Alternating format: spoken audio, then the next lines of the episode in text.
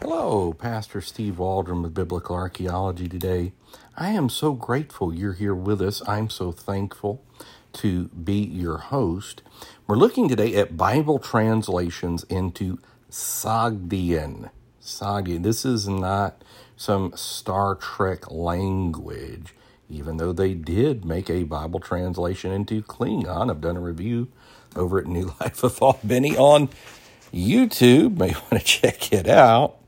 But Bible translations into Sogdian, you can find that other places on the internet as well. Let's get started. We're on Wikipedia. Again, thanks for being here with us. Portions of the Bible were translated into the Sogdian language in the 19th 10th centuries AD. This would be the 8 and 900s, so very old, well over a millennium old. All surviving manuscripts are incomplete Christian liturgical texts, such as psalters, the Psalms, and lectionaries intended for reading on Sundays and holy days.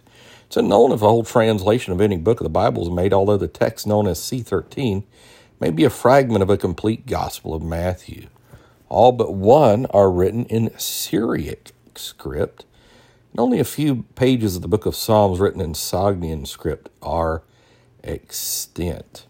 So, what is Sogdian language? The Sogdian language was an Eastern Iranian language spoken mainly in the Central Asian portion of Sogdia. Now, you might be more familiar with the capital, Samarkand.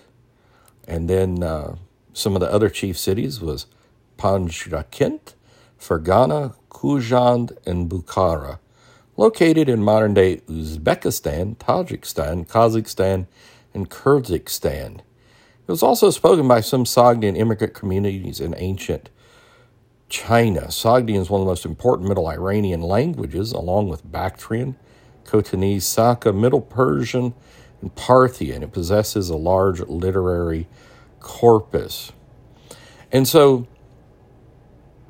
it goes into Old Persian and so forth. Um, this is part of what I call lost Christianities, and I did not come up with that term but there you know there's books lost christianities um, that talk about the christianities of all over the world that are just almost never talked about. Not just in the west not just in france and germany and norway and, and on and on and so forth. But uh, none of the surviving let's get back started on this none of the surviving sogdian texts were translated from the original hebrew or greek all but one are derived from Syriac translations, mostly from the Peshitta, but with some readings in C5 that could be from the Vetus Syria or the Diatessaron, older.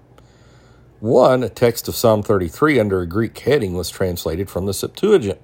A number of Sogdian translations of non biblical works, both Christian and Manichaean, contain biblical quotations, but these were translated along with works with which they were found. They did want to say the Vetus Syria is known as the Old Syriac version. So uh, it is extremely uh, old, 1600 years or something like that. F.C. Conybeare actually reconstructed a text from that, which I really like a lot of Conybeare's work, uh, even Jesus' name baptism and that type thing. All surviving Sogdian biblical texts were found in the ruins of the monastery of Balacha, near Turpan, which was affiliated with the Church of the East of the East Syriac Rite. The Psalm 33 fragment, translated from Greek, probably originally belonged to the Melkite community of Tashkent and Sogdia proper. Biblical texts in Syriac, Middle Persian, and New Persian have been found at the same site. And so that's fascinating. Just see look, all the amazing Bible translations. It appears that Sogdian, and this would have been in the time of Islam, the local vernacular gradually displaced Middle Persian, the vernacular of early missionaries that was in turn displaced by New Persian, as the language that spread in Central Asia. Excuse me, I had to sneeze there. Toward the end, however, the first language of the monks at Balak was Old Ugar, or Uyghur, like the Uyghur community. The Bible has not been translated in the sole surviving descendant of Sogdian, the Yaghnobi Neo Sogdian language. Now, what's a Melkite community, as we mentioned? The term Melkite refers to various Eastern Christian churches of the Byzantine Rite, their members originating the Middle East. The term comes from the common Central Semitic root MLK, meaning royal, such as those famous seals, LMLK seals. Um, the term required religious connotations as denominational designation for those Christians who accepted imperial religious policies based on Christological resolutions of the Council of Chalcedon. I really need to go through the councils on some podcast. But anyhow, God bless. Thanks for being here with us. Pray for us. Join us daily.